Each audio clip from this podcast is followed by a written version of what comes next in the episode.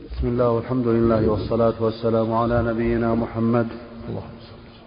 قال الإمام مسلم رحمه الله تعالى حدثنا أبو بكر بن أبي شيبة وزهير بن حرب وابن, وابن نمير قالوا حدثنا سفيان بن عيينة عن عمرو يعني بن دينار عن عمرو بن عن عمرو بن أوس عن عبد الله بن عمرو رضي الله عنهما قال قال ابن نمير وأبو بكر يبلغ به النبي صلى الله عليه وسلم.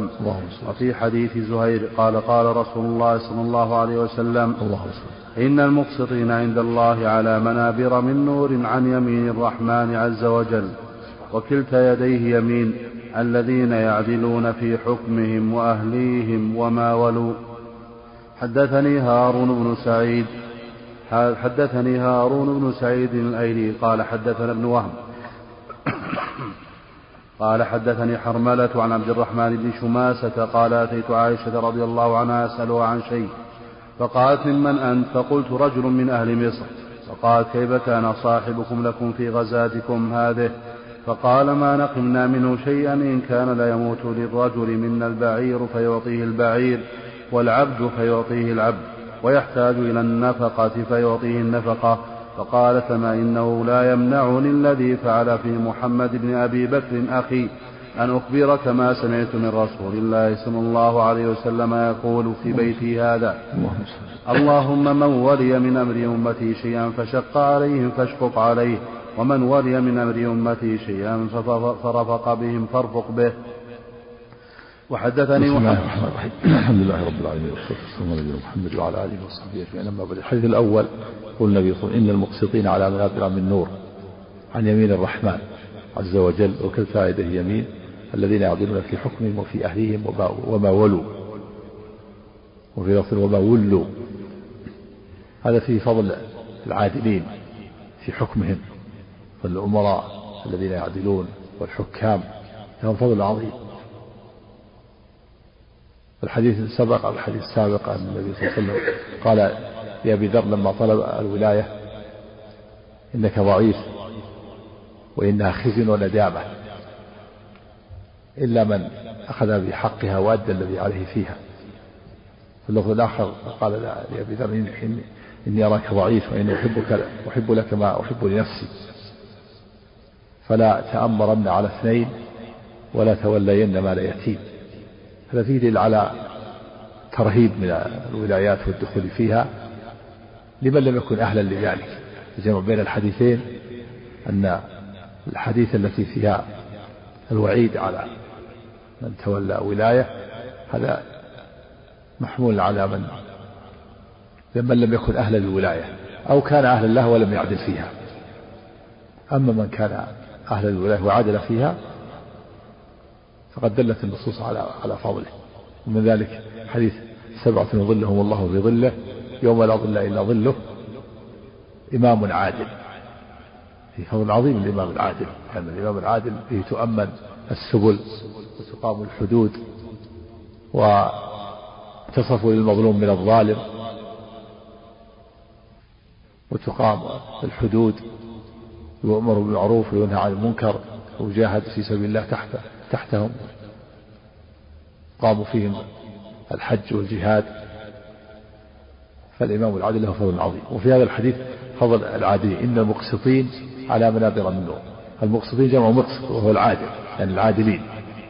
من أقسط يقسط إقساطا من الرباعي. ومن قوله تعالى وأقسط إن الله يحب المقسطين.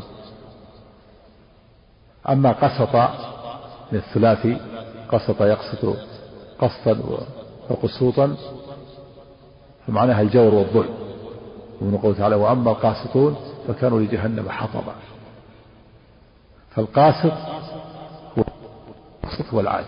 الفرق بينه هذا من الثلاثي وهذا من الرباعي. المقسط من أقسط إلى عدل والقاسط من قسط إلى جار وظلم. في إثبات اليدين لله عز وجل. وأن يديه كلتاهما يمين يعني في الشرف والفضل. وعدم النقص. وإلا فقد ثبت في صحيح مسلم أن له سبحانه يمين وشمال. لكن كل منهما يمين في البركة والشرف والفضل وعدم النقص. وثلاث المخلوق. فإن يده الشمال ضعيفة. في الغالب يكون عنده فيها نقص وضعف أما الرب سبحانه وتعالى فكلتا يده يمين في الشرف والفضل وعدم النقص. جاء في صحيح مسلم أن الله الشمال لكن بعضهم طعن فيه فيها وقال إنها شاذة. الأصل أن في الحديث الآخر أن بيده اليمنى كذا وبيده الأخرى القبض. فلله تعالى يدين كلتاهما يمين الشرف والفضل والبركة. قال الله تعالى ما منعك أن تسجد لما خلقت بيدي. وقال سبحانه بل يداه مبسوطتان ينفق كيف يشاء. فله سبحانه يدان كريمتان شريفتان كل منهما يمين في الفضل والبركة. وهؤلاء المقسطون لهم هذا الفضل الذين يعدلون في حكمهم وفي أهليهم وما ولوا. وأما قول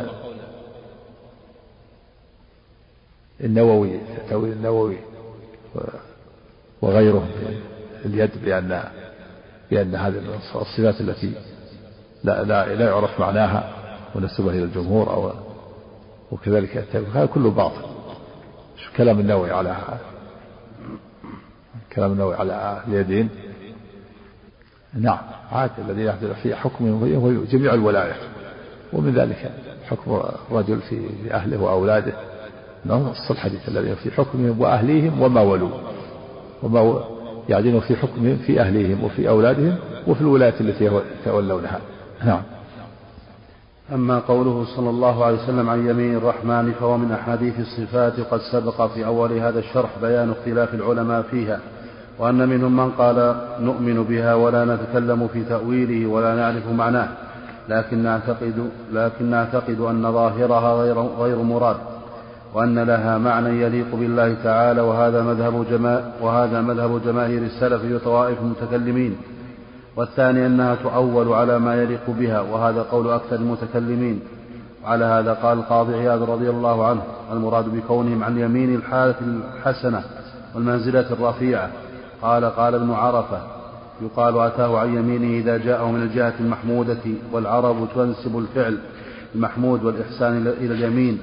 وضده إلى اليسار وقالوا واليمين معقولة من اليمن وأما قوله صلى الله عليه وسلم وكلتا يديه يمين فتنبيه على أنه ليس المراد باليمين جارحة تعالى الله عن ذلك فإنها مستحيلة في حقه سبحانه وتعالى.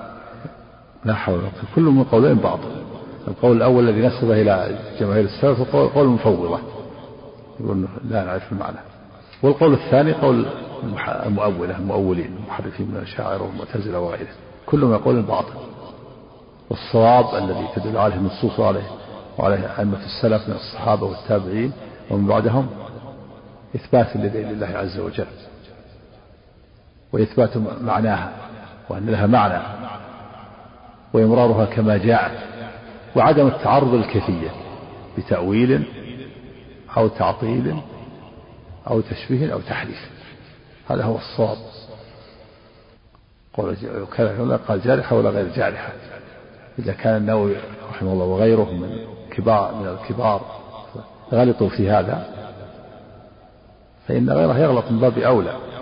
هذا يدل ينبغي لطالب العلم أن يعض على مذهب السنة والجماعة بالنواجذ ويعتني به ويحمد الله أن وفقه لما اعتقد السنة والجماعة. إذا كان هؤلاء العلماء الكبار غلطوا في هذا غلطوا في الصفات بسبب أنهم في زمانهم لم ينشأوا على من لم يوفقوا لمن ينشئهم على معتقد السنة والجماعة وظنوا أن هذا هو الحق. نعم. أما حديث إيش؟ حديث ليلى عاد الحديث حدثنا. عن عبد الرحمن بن شماسة شماسة قال شماسة مثلث يقال شماسة وشماسة وشماسة ذكر ذكر الحافظ تقريبا بالكسر. وفيها الوجه شماسة والشماسة مثلث. قال عبد الرحمن شماسة والشماسة والشماسة. نعم. قال أتيت عائشة أسألها عن شيء فقالت ممن أنت؟ فقلت رجل من أهل مصر. فقالت كيف كان صاحبكم لكم في غزاتكم هذه؟ فقال ما نقمنا منه شيئا إن كان لا يموت للرجل منا البعير فيعطيه البعير والعبد فيعطيه العبد ويحتاج إلى النفقة فيعطيه النفقة فقال ثم إنه لا يمنعني الذي فعل في محمد بن أبي بكر أخي أن أخبرك ما سمعت من رسول الله صلى الله عليه وسلم يقول في بيتي هذا. اللهم من ولي من أمر أمتي شيئا فشق عليهم فاشفق عليه ومن ولي من أمر أمتي شيئا فرفق بهم فارفق به. نعم هذا فيه فضل عبد الله بن عمرو بن العاص رضي الله عنه كان والي على مصر وفيه أنه رضي الله عنه كان يعتني بالرعية من مات له بعير أعطاه بيت المال ومن مات له عبد أعطاه ومن أحد النفق أنفق عليه وفي فضل عائشة رضي الله عنها. وأنها لم تكتم الحديث مع أنه حصل قصة لعمر مع أخيها أخي عبد الرحمن كان صبيا كان ممن خرج على عثمان غره بعض السفهاء يقال أنه قتل يسيرا وقيل إنه أحرق في جيفة حمار. قالت إنه ما يمنع الذي فعل باخي ان ان أن أذكر الحديث. فهذا فيه فضل عائشة رضي الله عنها وأنه ما منعها كون كون عمرو آه، حصل له مع أخي هذه القصة. ذكرت الحديث في فضله. وفيه فضل الولاة الذين يرفقون بالرعية. والوعيد الشديد على من يشق عليهم. وهذا دعاء من النبي وهو مستجاب عليه اللهم من ولي من أمتي شيئا فشق عليه فاشقق عليه. ومن ولي من أمتي شيئا فرفق به فارفق به. قال رفق يرفق. ورفق ينفق. من باب نصر ينصرون باب ضرب يضربون هذه في الأفعال غير المشهورة وفيها الوجهان وهذا دعاء من النبي صلى الله عليه وسلم. الظلمة بأن يشق الله عليهم والولاة العاديين بأن الله يرفع بهم ودعاه عليه الصلاة والسلام مستجاب نعم. ها؟ حديج. إيه؟ لا المعروف هو عمرو. المعروف هو المعروف. مشهور في السياق. نعم. هذا مشهور, مشهور عند أهل السير والتاريخ أنه ولي مصر هو عمرو بن العاص. نعم. وحدثني محمد بن حاتم قال حدثنا ابن وهدي قال حدثنا جرير بن حازم عن حرملة المصري عن عبد الرحمن بن شماسة عن عائشة رضي الله عنها عن النبي صلى الله عليه وسلم بمثله. حدثنا قتيبة بن سعيد قال حدثنا ليث حاء وحدثنا محمد بن رمح قال حدثنا الليث عن نافع عن ابن عمر رضي الله عنهما عن النبي صلى الله عليه وسلم الله أنه قال ألا كلكم راع وكلكم مسؤول عن رعيته؟ فالأمير الذي على الناس راع وهو مسؤول عن رعيته والرجل راع على أهل بيته وهو مسؤول عن عنهم والمرأة راعية على بيت بعلها وولده وهي مسؤولة عنهم والعبد راع على مال سيده وهو مسؤول عنه. ألا فكلكم راع وكلكم مسؤول عن رعيته. نعم وهذا دليل على عموم المسؤولية وأن, وأن كل أحد مسؤول. ليس هناك أحد يتنصل المسؤولية كل واحد مسؤول أمام الله. لكن هذه المسؤولية تختلف. وأعظم وأعظم مسؤولية الإمام. إمام المسلمين ورئيس الدولة مسؤول عن الدولة كلها. ثم الأمراء كل أمير مسؤول. ثم الوزراء الوزير مسؤول عن وزارته. ثم القضاة مسؤولون. ومدراء المدارس ورؤساء الأقسام كلهم مسؤولون. وإمام المسجد مسؤول عن جماعة وفي ولاية وإن كانت ولايتهم ضعيفة. والمؤذن مسؤول. والرجل مسؤول عن في بيته عن زوجته وأولاده وخدمه ودوابه. هل يحسن إليهم أو يسيء إليهم؟ والمرأة راعية في بيت زوجها على أولادها وبناتها والخادم راع في مال سيده والإنسان مسؤول عن نفسه وحده الإنسان مسؤول عن نفسه أيضا. حتى الذي ليس له أولاد ولا زوجة ولا أحد مسؤول عن نفسه. هل يستقيم على طاعة الله ويكبح جباح نفسه ولا يتبع الهوى والشيطان؟ أو يستجيب لداعي الهوى والنفس. هو مسؤول عن نفسه. يلزم نفسه بطاعة الله وينهى عن معصية الله. وإذا كان خادم في مال سيده يكون أيضا مسؤول عن نفسه وعن وعن مال سيده. وإذا كانت امرأة في بيت زوجها مسؤولة عن نفسها وعن أولادها. وإذا كان رجل في أهل بيته مسؤول عن نفسه وعن أولاده وهكذا.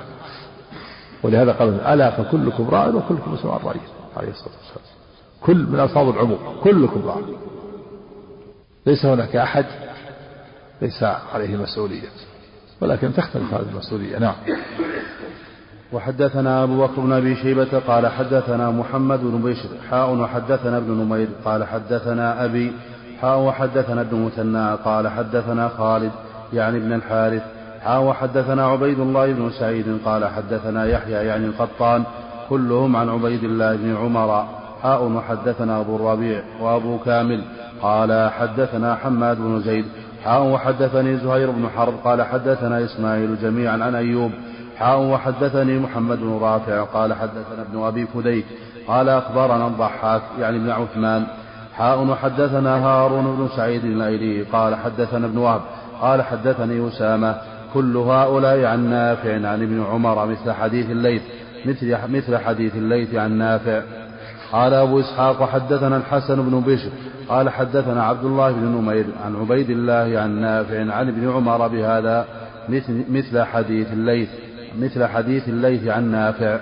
وحدثنا يحيى بن يحيى ويحيى بن أيوب وقتيبة بن سعيد وابن حجر كلهم عن إسماعيل عن إسماعيل بن جعفر عن عبد الله بن دينار عن ابن عمر رضي الله عنهما قال قال رسول الله صلى الله عليه وسلم اللهم صل حا وحدثني حرملة بن يحيى قال أخبرنا ابن وهب قال أخبرني يونس عن ابن شهاب عن سالم بن عبد الله عن أبيه قال سمعت رسول الله صلى الله عليه وسلم يقول بمعنى حديث نافع عن ابن عمر وزاد في حديث الزهري قال وحسبت أنه قد قال الرجل راع راع. حا وحدثني حرملة بن يحيى قال أخبرنا ابن وهب قال أخبرني يونس عن ابن شهاب عن سالم بن عبد الله عن أبيه قال سمعت رسول الله صلى الله عليه وسلم يقول بمعنى حديث نافع عن ابن عمر وزاد في حديث الزهري قال وحسبت أنه قد قال الرجل راع, راع في مال أبيه ومسؤول عن رعيته. وحدثني أحمد بن عبد الرحمن بن وهب قال أخبرني عمي عبد الله بن وهب. قال أخبرني عمي عبد الله بن وهب. قال أخبرني رجل سماه وعمرو بن الحارث عن بكير عن بسر بن سعيد حدثه عن عبد الله بن عمر رضي الله عنهما عن النبي صلى الله عليه وسلم بهذا المعنى.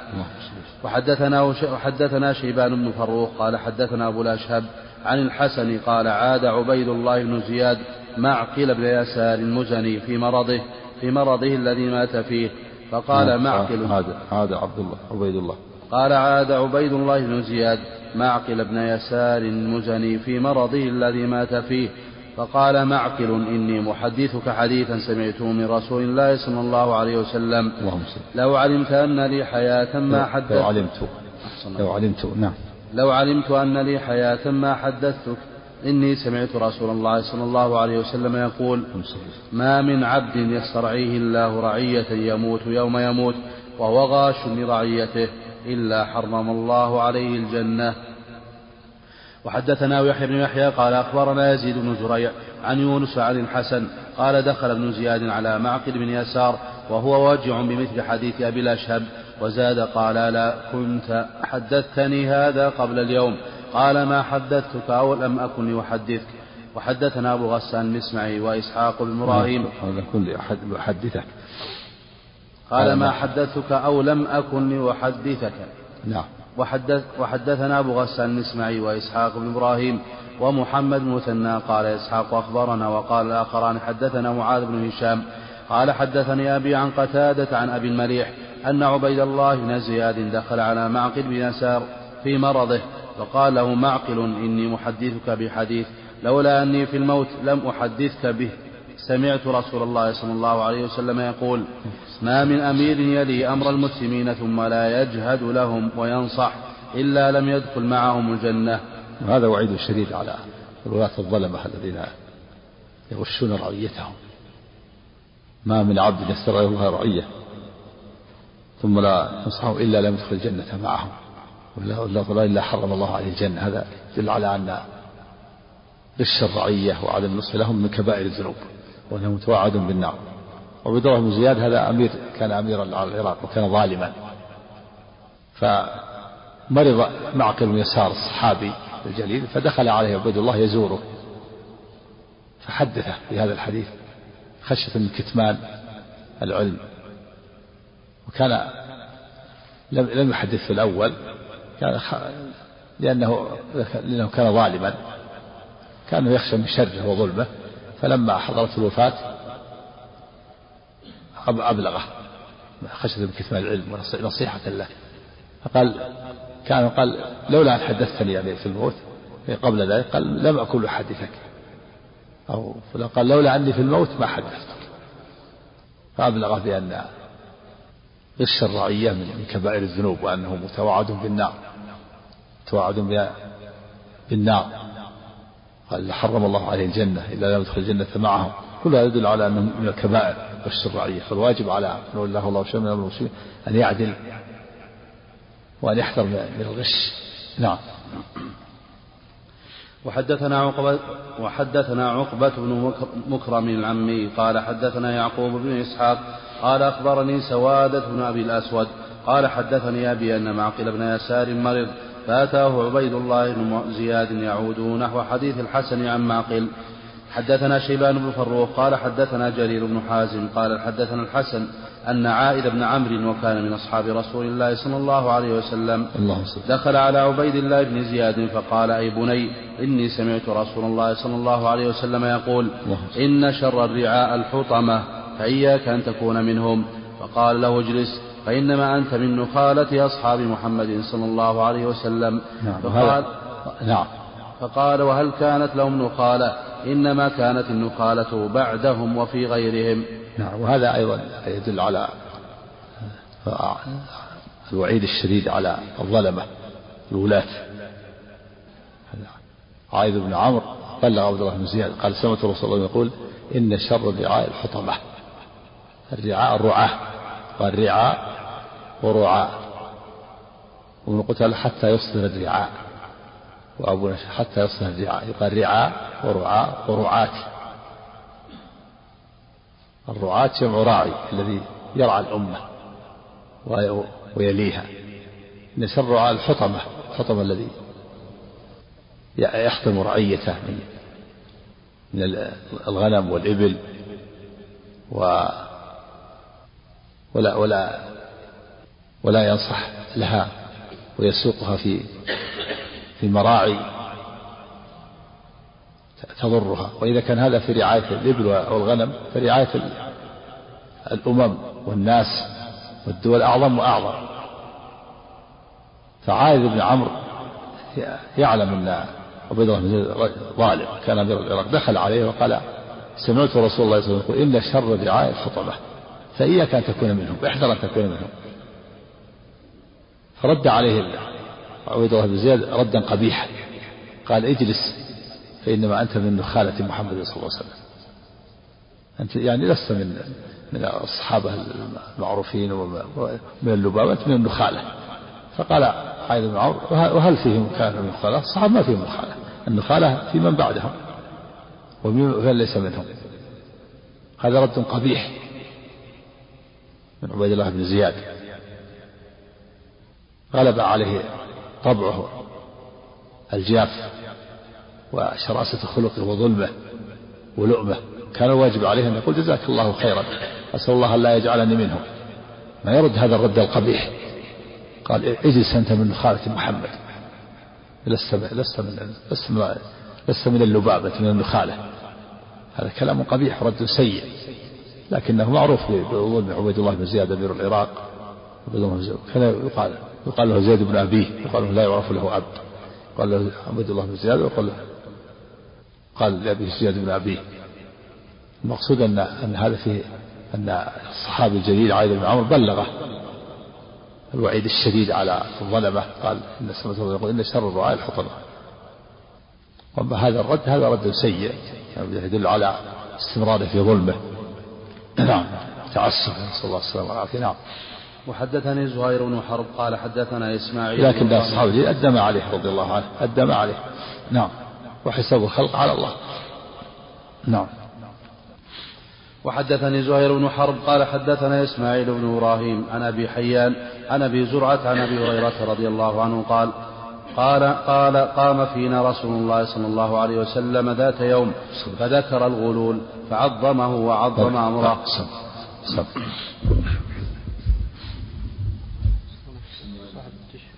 ها؟ شيء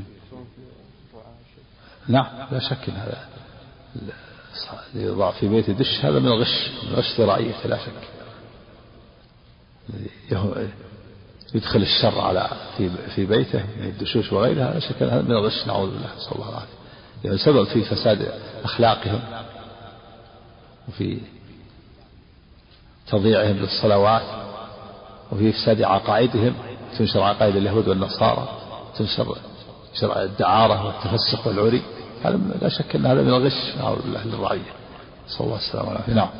صلى الله عليه وحدثني زهير بن حرب قال حدثنا إسماعيل بن إبراهيم عن أبي حيان عن أبي زرعة عن أبي هريرة رضي الله عنه قال قام فينا رسول الله صلى الله عليه وسلم ذات يوم فذكر الغلول فعظمه وعظم أمره ثم قال لا ألفين أحدكم يجيء يوم القيامة على رقبته بعير له رغاء. يقول يا رسول الله أغثني. فأقول لا أملك لك شيئا قد أبلغتك لا ألفين أحدكم يجيء يوم القيامة على رقبته فرس له حمحمة فيقول يا رسول الله أغثني فأقول لا أملك لك شيئا قد أبلغتك لا ألفين أحدكم يجيء يوم القيامة على رقبته شاة لها ثغار يقول يا رسول الله أغثني فأقول لا أملك لك شيئا قد أبلغتك لا ألفين أحدكم يجيء يوم القيامة على رقبته نفس لها صياح فيقول يا رسول الله أغثني فأقول لا أملك لك شيئا قد أبلغتك. لا ألفين أحدكم يجيء يوم القيامة على رقبته رقاع تخفق فيقول يا رسول الله أغثني فأقول لا أملك لك شيئا قد أبلغتك. لا ألفين أحدكم يجيء يوم القيامة وعلى رقبته صامت فيقول يا رسول الله أغثني فأقول لا أملك لك شيئا قد أبلغتك. وحدثنا هذا فيه الوعيد الشديد على الغلول والغلول أصله أصله الخيانة. السرقة من من الغنيمة قبل أن تقسم قال له غلول. والغلول يشمل الأخذ من الأموال المشتركة خفية. يشمل الأخذ من بيت المال أو من الصدقات التي جمعت أو من الأوقاف. وأصله أخذ من الغنيمة قبل أن تقسم. الغنيمة التي تجمع حينما في الحروب الغنائم التي تؤخذ من الأعداء تجمع تقسم على الغانمين يؤخذ الخمس يقسم خمسة لله يقسم خمسة خمس لله وللرسول ذي القربى وأربعة أخماس تقسم على الغانمين إذا جاء بعض أفراد الجيش وأخذ الغنيمة خفية يسمى غلول. هذا هو الغلول. ومثلها الغلول الغلول من بيت المال.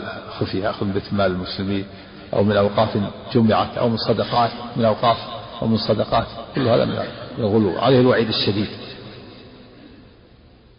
قال الله ومن يغل يأتي بما غل يوم القيامة. ومن يغل يأتي بما غل يوم القيامة. ثم توفى كل نفس ما كسبت وهم لا يظلمون. و ومن غل شيئا فإنه يأتي به يوم القيامة يعذب نعوذ بالله. وهذا والنبي صلى الله عليه وسلم نصح الأمة حذرهم من الغلو. قال لا ألفين يعني لا أجدن أحدكم يأتي يوم القيامة غالا بعير له رغاء يحمله على رقبته البعير الذي أخذه من الغنيمة وأخفاه يأتي به على رقبته.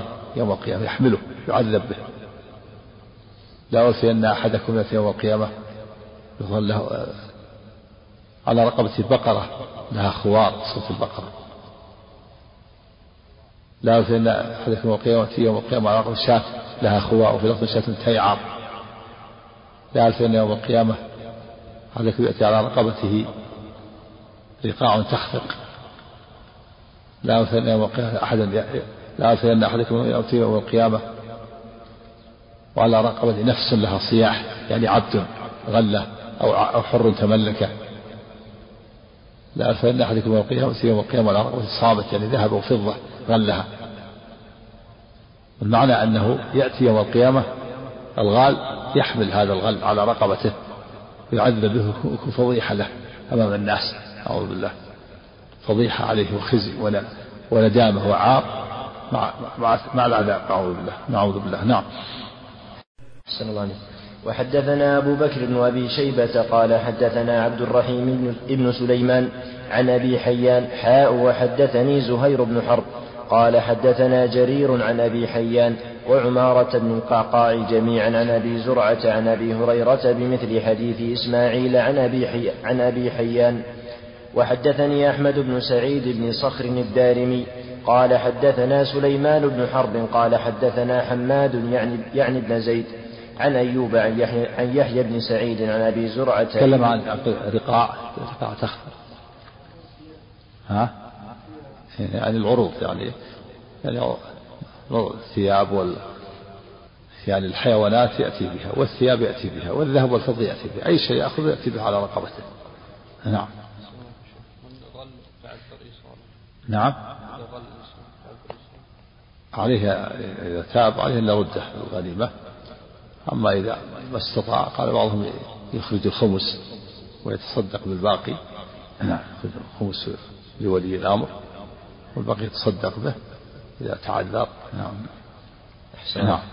وحدثني أحمد بن سعيد بن صخر الدارمي قال حدثنا سليمان بن حرب قال حدثنا حماد يعني بن زيد عن أيوب عن يحيى بن سعيد عن أبي زرعة ابن عمرو بن جرير عن أبي هريرة رضي الله عنه قال ذكر رسول الله صلى الله عليه وسلم الغلول فعظمه. واقتص الحديث قال حماد ثم سمعت يحيى بعد ذلك يحدثه فحدثنا بنحو ما حدثنا عنه أيوب. وحدثني أحمد بن الحسن بن خراش قال حدثنا أبو معمر قال حدثنا عبد الوارث قال حدثنا أيوب عن يحيى بن سعيد بن حيان عن أبي زرعة عن أبي هريرة عن النبي صلى الله عليه وسلم بنحو حديثهم. حدثنا أبو بكر بن أبي شيبة وعمر الناقد وابن أبي عمر واللفظ لأبي بكر قالوا حدثنا سفيان بن عيينة عن الزهري عن عروة عن أبي حميد الساعدي قال استعمل رسول الله صلى الله عليه وسلم رجلا من الأسد يقال له ابن من الأزد أو الأسد. يقال الأزد والأسد. وقال الأزدي بالسين والأسد أو الأزد في الوجهان.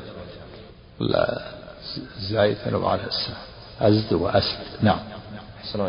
استعمل رسول الله صلى الله عليه وآله وسلم رجلا من الأسد يقال له يقال له ابن اللتبية. اللتبية. يقال له ابن اللتبية قال عمرو وابن أبي عمر على الصدقة فلما قدم قال هذا لكم وهذا لي أهدي لي. قال فقام رسول الله صلى الله عليه وآله وسلم على المنبر فحمد الله وأثنى عليه. وقال ما بال عامل نبعثه؟ فيقول هذا لكم وهذا أهدي لي. أفلا قعد في بيت أبيه أو في بيت أمه حتى ينظر أيهدى إليه أم لا؟ والذي نفس محمد بيده لا ينال أحدكم منكم منها شيئا إلا جاء به يوم القيامة يحمله على عنقه بعير له رغاء أو بقرة لها خوار أو شاة تيعر ثم رفع يديه حتى رأينا عفرتي إبطيه إبطيه ثم قال اللهم هل بلغت مرتين؟ حدثنا هذا دليل على أن هدايا العمال غلول. ما يهدى العمال فإنه من الغلول. إذا كان هناك عامل على الصدقة فإنه لا يقبل هدية وإذا قبلها فإن عليه أن يردها إلى بيت المال. لأنه ما أهدي إليه إلا لكونه عاملا. لو لم يكن عاملا ما جاء في الهدية. ولهذا لما استعمل النبي صلى الله عليه وسلم هذا الرجل من الأزد قاله باللتبية على الصدقة يجب الصدقة صار بعض الناس يعطونه هدايا. وهذه الهدية يعطونها كان رشوة حتى يخفف عنهم يعني سهل معهم. فلما جاء قال هذا لكم هذه الصدقات اللي جمعتها وهذه هدايا لي. فالنبي صلى الله عليه وسلم بين أن هدايا العمال غلول. حمد الله وأثنى عليه وقال ما بال الرجل؟ نبعثه على العمل من مولى الله. فيأتي فيقول هذا لكم وهذا أهدي لي. أفلا جلس في بيت أبيه وأمه؟ فينظر هل تأتي هديته؟ إن كان صادقا كما في الآخر. يعني لو لو لم يكن عاملا ما جاءت الهدية. لو كان جالس في في بيته ما جاءت الهدية. ما جاءت الهدية إلا من أجل العمل. فبل ثم بين النبي صلى الله عليه وسلم أن من أهدي الهدية عليه أن يأتي بها. سيأتي في الأحاديث النبي صلى الله عليه وسلم من كتب من كتب مخيطا فما دونه يعني حتى الإبرة مخيط فهو غلول. ولهذا قال لا أوتي أن أحدكم يأتي يوم القيامة على رقبته بعير له رغاء أو على بقرته أو على رقبته بقرة لها خوار صوت البقرة أو على رقبته شاة تيعر صوتها. يعني إنه إن هذه إذا أهدي إليه بقرة أو بعير أو شاة فإنه يأتي بها. فإن لم يأتي بها فهي غلول يأتي بها يوم القيامة ملؤها على رقبته. مثل الذي أخذ من بيت المال. فالذي أخذ من بيت المال والذي أخذ من الغنيمة يأتي به غلول. والعامل إذا أعطي هدية كذلك. ومثل الموظف الآن موظف يعطى هدية شخص رئيس القسم يعطيه هدية حتى مثلا يقدمها على غيره أو يقدمها في الوظيفة. قد يكون ليس أهلا للولاية فيقدم من أجل الهدية الذي أعطاه. لأن هذه رشوة فلا يجوز له أن يأخذ. الناس كلهم سواء كون هذا يعطيه هدية حتى يقدم معاملة على غيره حتى يقدم على غيره أو يكتب أنه مستحق لتولي الوظيفة أو غيرها من أجل من أجل الرشوة. ومثل أيضا ما يعطاه القاضي أحد الخصمين يعطيه رشوة حتى يحكم له. كل هذا هذا من الرشوة. وما يعطاها الولاة والعمال والموظفين كل هذا من الغلو. يجب عليه أن يرده إلى بيت المال وإلا فلا يأخذ نعم. صلى الله عليه وسلم. جاء إلى بيت المال. نعم. جاء إلى بيت المال. باب التخلص. لا ما هو رجعه لأنه أعطيه. أعطيه بسبب الولاية. بسبب الولاية. ما دام أخذها يردها إلى بيت المال. مو بتخلص والآن الآن أعطيها الآن. هو المسؤول من قبل ولي الأمر. ويجمع أموال يحطها مع الأموال التي يجمعها كلها تروح لبيت المال. فهذا العامل الذي يجمع الصدقات ويعطي هدايا يحط الهدايا مع مع مع الأموال التي جمعها تروح لبيت المال. الصدقات التي يجمعها ومع هدايا يحطها الهدايا مع الصدقات. طريقها واحد. نعم. أولى عفوا عنك إرجاعها أصحابه إيه، هو لا يعني لا في الأول يقول لا لا يقبلها من الأهل لكن إذا قبلها فإنه يجعلها مع الصدقات تكون بيت المال. نعم. ها؟ إيه. إيه. إيه هذا. إيه هذا لا ما, ما يدخل. الدائرة شيء. تقويم تقويم شيء يسير شيء قليل. هذا ما أقول. الشيء ما يتعلق بشخصه ولا يستفيد منه. هذا نعم. نعم. كذلك. لا ما ينبغي. لأن هذا معناه قد يؤدي به إلى إلى كونه مثل يقدمه على غيره أو مثلا يتساهل معه في التصحيح أو في الدرجات. نعم. حدثنا إسحاق بن نعم. إبراهيم نعم. عندما إيش؟ إيه هذا هذا بس قبول الهدية شيء آخر. الرسول ما قبل الهدية من من أجل الولاية. قبول الهدية معروف. كان النبي يقبل الهدية ويثيب عليها. نعم. نعم. الله حدثنا إسحاق بن إبراهيم وعبد بن حميد قال أخبرنا هذه لا بأس لو أهدى شخص إنسان وليس في ولاية أو كان يهدي له قبل الولاية ما لا علاقة بالولاية ما لا بأس بها الولاية. لكن الهدية من أجل من أجل من أجل الولاية من أجل العمل. عامل يجب الصدقات يعطي هدية حتى يتساهل معه في قبض الصدقات. إما إذا كان مثلا يقبل الزكاة شاة يأخذ شاة مثلا ليست من الوسط يأخذ من الرديء من أجل الهدية. هي تكون رشوة آه، نعم. حدثنا ثم أيضا هذه الهدية ما أعطت إلا من جهة ما أعطيت لها إلا من أجل الولاية. فهي تكون تابعة. تابعة للشيء الذي يجمعه كل بيت المال. نعم. أحسن الله عليك. حدثنا إسحاق بن إبراهيم وعبد بن حميد قال أخبرنا عبد الرزاق قال أخبرنا معمر عن الزهري عن عروة عن أبي عن أبي حميد الساعدي رضي الله عنه قال استعمل النبي صلى الله عليه وآله وسلم ابن اللتبية رجلا من الأزد اللهم صل نعم. رجلا من الأزد على الصدقة فجاء بالمال فدفعه إلى النبي صلى الله عليه وآله وسلم. فقال هذا مال هذا ما لكم وهذه هدية أهديت لي. هذا ما لكم أو هذا ما لكم يحتمل. هذا ما لكم ما موصولة بمعنى هذا الذي لكم أو هذا ما لكم يعني هذا المال لكم. نعم. وهذه هدية أهديت لي فقال له النبي صلى الله عليه وآله وسلم أفلا قعدت في بيت أبيك وأمك فتنظر أيهدى إليك أم لا؟ يعني ما أهدي لهم من أجل من أجل العمل. لو جلس في بيت أبيهم ما جت هدية.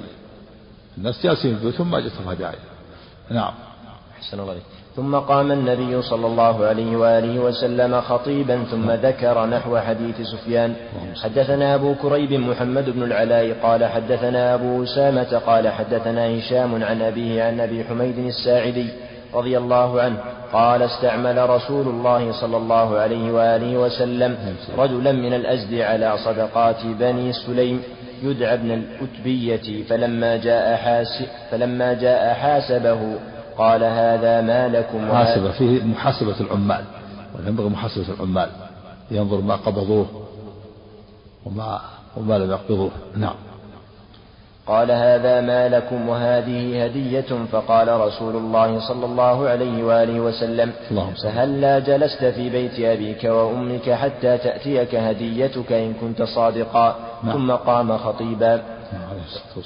فحمد الله وأثنى عليه ثم قال أما بعد فإني أستعمل الرجل منكم على العمل مما ولاني الله فيأتي فيقول هذا مالكم وهذه هدية أهديت لي أفلا جلس في بيت أبيه وأمه حتى تأتيه هديته إن كان صادقا والله لا يأخذ أحدكم منكم منها شيئا بغير حقه إلا لقي الله تعالى يحمله يوم القيامة. فلا أعرف فلا فلا أعرفن فلا أعرفن أحدا منكم لقي الله يحمل بعيرا له رغاء أو بقرة لها خوار أو شاة تيعر ثم رفع يديه حتى رؤي بياض إبطيه. حتى هذا هذا نعم. حتى رؤي بياض إبطيه يقول اللهم هل بلغت؟ بصر عيني وسمع أذني.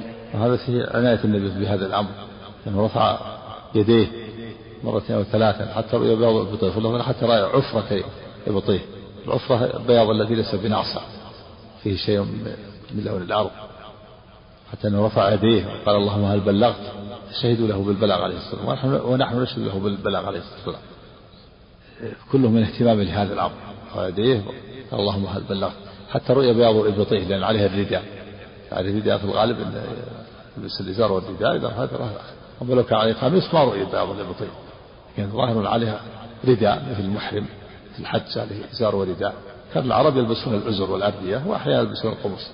كان عليه الرداء فإذا رفع يديه ظهر بياض البطيء نعم. إيه ليش الأتبية. ظهر وجه وجه في, في, في, في الكلمة نعم. وحدثناه أبو كريب قال حدثنا عبدة وابن نمير وأبو معاوية حاء وحدثنا أبو بكر بن أبي شيبة قال حدثنا عبد الرحيم بن سليمان. حاء وحدثنا ابن أبي عمر قال حدثنا سفيان كلهم عن هشام بهذا الإسناد. وفي حديث عبدة وابن نمير فلما جاء حاسبه قال كما قال أبو أسامة. وفي حديث ابن نمير تعلمن والله والذي نفسي بيده لا يأخذ أحدكم منها شيئا. وزاد في حديث سفيان قال بصر عيني وسمع أذناي. يعني هو متأكد. بصر عيني وسمع أذناي. متأكد. سمعه بأذنه ورآه بعينه. نعم. واسألوا زيد بن ثابت فإنه كان حاضرا معي. وحدثناه إسحاق بن إبراهيم قال أخبرنا جرير عن الشيباني عن عبد الله بن ذكوان وهو أبو الزناد عن عروة بن الزبير عن أبي حميد الساعدي رضي الله عنه أن رسول الله صلى الله عليه وآله وسلم استعمل رجلا على الصدقة فجاء بسواد كثير فجعل يقول هذا لكم وهذا أهدي إلي فذكر نحوه. قال عروة فقلت لأبي حميد الساعدي رضي الله عنه أسمعته من رسول الله صلى الله عليه وآله وسلم؟ قال من فيه إلى أذني. حدثنا أبو بكر بن أبي شيبة قال حدثنا وكيع بن الجراح قال حدثنا إسماعيل بن أبي خالد عن, عن قيس بن أبي حازم عن عدي بن عميرة الكندي قال سمعت رسول الله صلى الله عليه وآله وسلم يقول من استعملناه منكم على عمل فكتمنا مخيطا فما فوقه مخيطا مخيط يعني إبرة. الإبرة التي يخاطب بها. من استعملناه منكم على عمل فكتمنا مخيطا فما فوقه كان غلولا يأتي به يوم القيامة. قال فقام إليه رجل أسود من الأنصار كأني أنظر إليه. فقال يا رسول الله اقبل عني عملك. قال وما لك؟ قال سمعتك تقول كذا وكذا. قال وأنا أقوله الآن من استعملناه منكم على عمل فليجئ بقليله وكثيره. فما أوتي منه أخذ وما نهي عنه انتهى.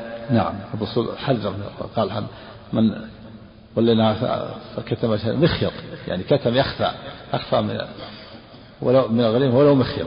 ولو هي الإبر الإبرة جاء به يوم القيامة يحمل. فخاف رجل من الأنصار أسود. قال يا رسول الله اقبل عني عملك. خلاص أنا ما أريد العمل. يعني مولى على العمل. قال ما لك؟ قال سمعتك تقول كذا وكذا. أنا ما يريد يعني خشي من من الولاية. فقال وأنا أقوله الآن من كتب مخطا فليأتي بقليل وكثير. من كان ولنا على عمل فليأتي بقليل وكثير. فما أوتي أخذ وما لم يؤتى ترك. يعني يأتي بجميع ما ما يأخذه ويقبضه من من الصدقات وغيرها ثم أيضا إذا أعطاه ولي الأمر شيء يأخذه وإذا لم يعطه يترك. نعم.